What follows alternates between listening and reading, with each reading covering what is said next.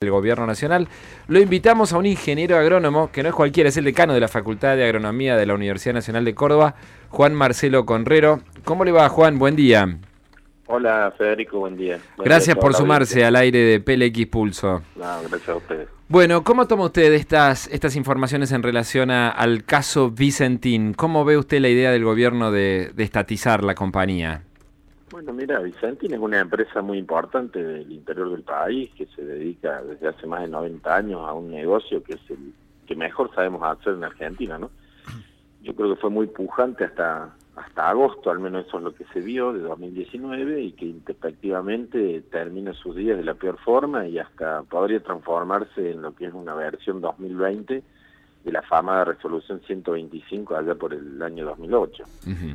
Para ponerlo en contexto, es esta empresa santafesina, de las más destacadas eh, empresas agroindustriales nacionales, podríamos compararla con Aceitera Generalesa, por ejemplo, en nuestra provincia de Córdoba, eh, sus orígenes están remontados allá hacia, hacia fines de la década del 20, con el comercio de acopio y lo que todos conocíamos, al menos los que venimos de los pueblos, que son los ramos generales, ¿no? Fue creciendo y después llamativamente, ¿no? Después del resultado de las pasos que consagran en esa primera instancia como fórmula vencedora y casi imbatible de Fernández Fernández, bueno, ahí los productores muy expectantes detienen la venta de granos a fijar, que es una metodología que, que esta empresa, hay que aclarar, era la, única empresa que ofrecía en el mercado la posibilidad de entregar cereal y, y tenías la posibilidad de esperar hasta un año para poder venderlo o fijar precios, que se llama. O sea, la empresa se hacía el cereal del productor y el productor lo vendía cuando eh, le interesaba el precio. ¿Y eso que era una condición conveniente que la empresa le ofrecía a los productores? Claro, era la única empresa en Argentina, nadie hacía más de hasta tres meses, había algunas que te ofrecían, pero la mayoría te ofrecían solo un mes, o sea, yo te entregaba el cereal y dentro del término de los 30 días vos tenías que vender o se fijaba el precio el último día que, tenías establecido desde el momento de tu entrega. Por lo tanto es la que le ofrecía las condiciones más ventajosas a los productores. Más ventajosas y por eso crece en los últimos años de, de, gran manera, pero también tenía que ver con una gran inversión que venía realizando la empresa en cuanto a lo que era procesamiento de soja para hacer aceites, biocombustibles y que también había tomado creo que la mayor deuda que tenía en dólares era de, un crédito internacional para poder ampliar esa planta en, función de esta estrategia nacional de eh, producir valor agregado, generar trabajo en origen y, bueno, que, luego viene eh, con la mala política monetaria, crece el dólar si ustedes recuerdan, eh, después de los pasos eh, se dispara el dólar de 40 a 60 y pico. El lunes después de las pasos, de 45 a... El dólar razonable de Alberto Fernández, no sé si se acuerdan, y a causa bueno, de esa situación hay una pérdida de confianza por parte de los productores, por lo que vendría, preferentemente o basado básicamente en lo que era la amenaza de un aumento nuevo de las retenciones, bueno, el productor primero deja de entregar cereal Segundo, comienza a liquidar todo lo que tenía entregado, pues, evitando llegar a diciembre con cereal sin vender, y la empresa lo, lo encuentra con las altas tasas y con y con digamos con la gran liquidación de golpe, digamos que todo el mundo le quiere cobrar, y bueno, entra en, en una cesación de pagos que todos conocemos. En diciembre, ni asume eh, eh, digamos el nuevo gobierno, la empresa entra en cesación de pagos y eso es lo que trae aparejado todo un, gran problema que en realidad se duplicó por la falta de crédito, eh, había corridas por parte de los ahorristas que querían también sacar sus dólares de los bancos, eh, o querían comprar dólares en realidad, y, y, bueno, muchos, muchos acreedores tuvieron que salir a liquidar todos esos activos por para poder hacer frente a lo que esta empresa no pudo pagar, ¿no?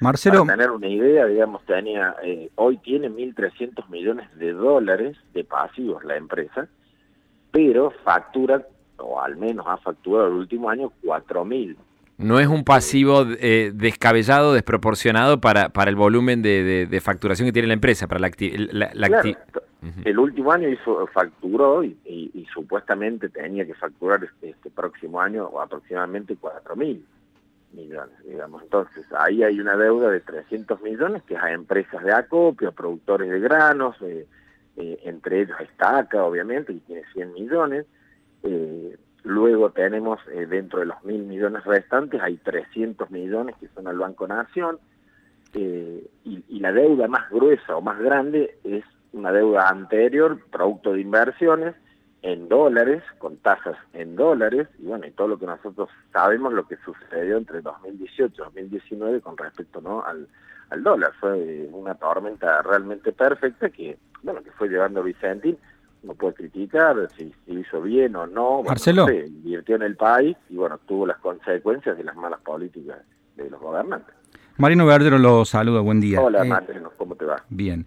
Eh, te quería preguntar, eh, el gobierno de la provincia de Córdoba, de manera extraoficial, habla de burbuja financiera y critica el gerenciamiento, digamos, la forma en que estaba llevando adelante la empresa, bueno, su, su, política comercial y que fue una forma de, de, algún modo, no digo estafar, pero, bueno, terminó sin pagarle a los, a los productores, en Córdoba son 5.200 millones de, de pesos la deuda, eh, ¿Considerás que, que, esa descripción que hacías de la ingeniería financiera de la, empresa puede representar un, un, fenómeno de burbuja financiera en, en, la operatoria?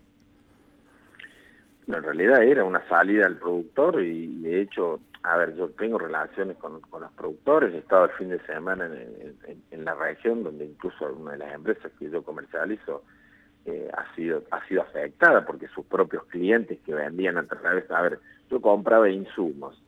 Esos insumos eh, los podía pagar o los podía financiar. A su vez, había una oferta de que las empresas, a través de Vicentin, ofrecían y el productor tomaba la opción de entregar, o sea, hacer un canje y a, fijar, digamos. Entonces, en realidad es una cuestión financiera, pero en realidad es una solución al productor de no tenerla en su campo, en un bolsón, sino que tenerla entregada en condiciones cámara, eh, digamos, y a, cobrar en el momento que necesitara el dinero.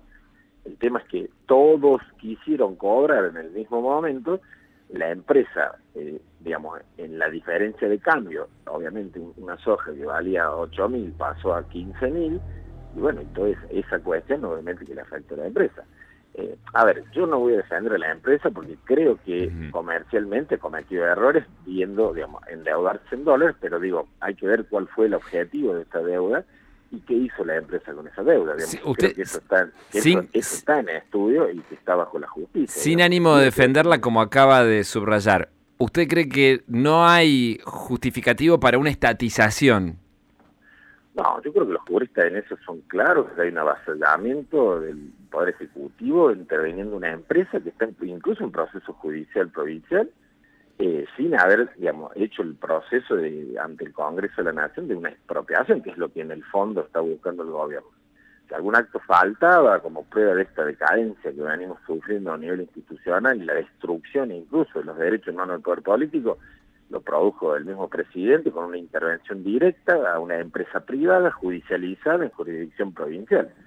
Eh, obviamente a las claras es un, pone en riesgo el Estado de Derecho, la división de poderes y por ende la democracia, que es lo que nosotros debemos defender. Yo creo que independientemente de la empresa, como se llame, esta o cualquier otra, que es criticable obviamente porque el efecto que producen los propios productores, muchos los pequeños, digamos, es totalmente criticable, pero digo, la salida a eso creo que está judicializado, está en el marco de la ley, que también es criticable, las leyes que tienen en nuestro país muchas empresas que normalmente ante problemas económicos entran en quiebra y afectan toda una cadena comercial, pero digamos yo, los propios productores que incluso tienen eh, quedaron enganchados con estas deudas, están en contra de que el Estado sea, a ver, el Estado también, esto hay que entender, digo, hoy la empresa le debe 300 millones al Banco Nación, ¿cierto?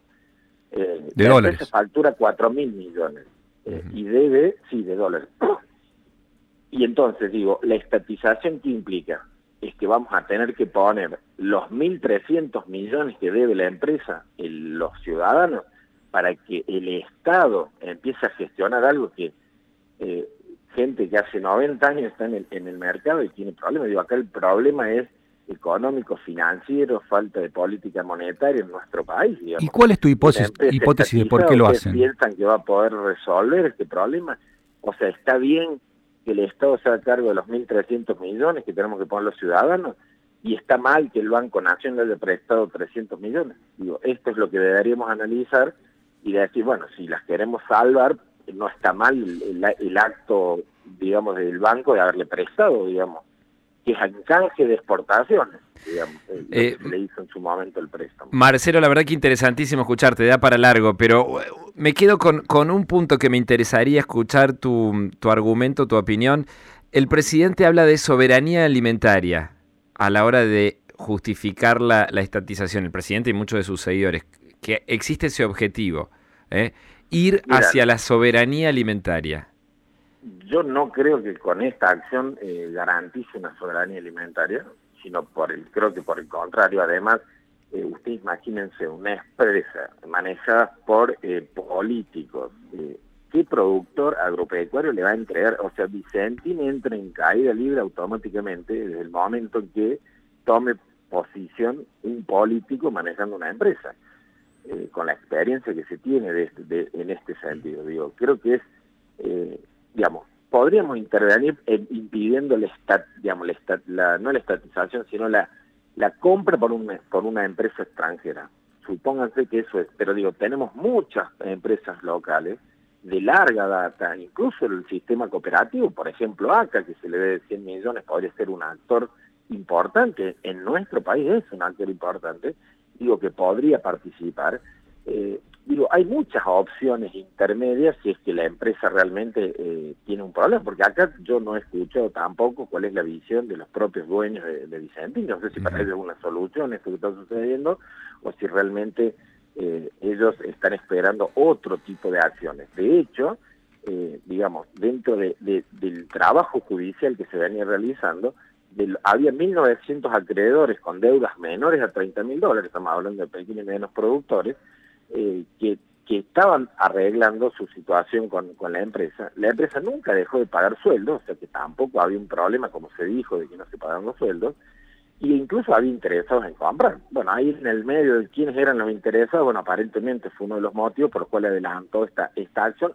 eso es lo que se dice pero lo que está claro acá es que, hay una violación a, la Constitución y que la salida debe ser eh, preservando la propiedad privada y lo, el Estado de Derecho y los poderes del Estado. Creo que avasallar a la justicia, avasallar, digo, eso no está bien y es lo que no tenemos que permitir como sociedad, independientemente de lo que puede haber hecho bien o mal, que será parte de la justicia la que tendrá que resolver, la empresa Vicenti si ha recibido préstamos que no corresponden o lo que fuera. Digo, creo que tenemos que separar como ciudadanos argentinos y defender el Estado de Derecho, que es el principal Estado que, que nos va a permitir como país salir adelante. Conrero, muchísimas gracias por estos minutos con PLX Pulso. ¿eh? Por favor. Un gusto. El decano de la Facultad de Ingeniería, de, de, Ciencias Agronómicas de Ingeniería, de la Facultad de Agronomía de la Universidad Nacional de Córdoba, Juan Marcelo Conrero planteando que la estatización de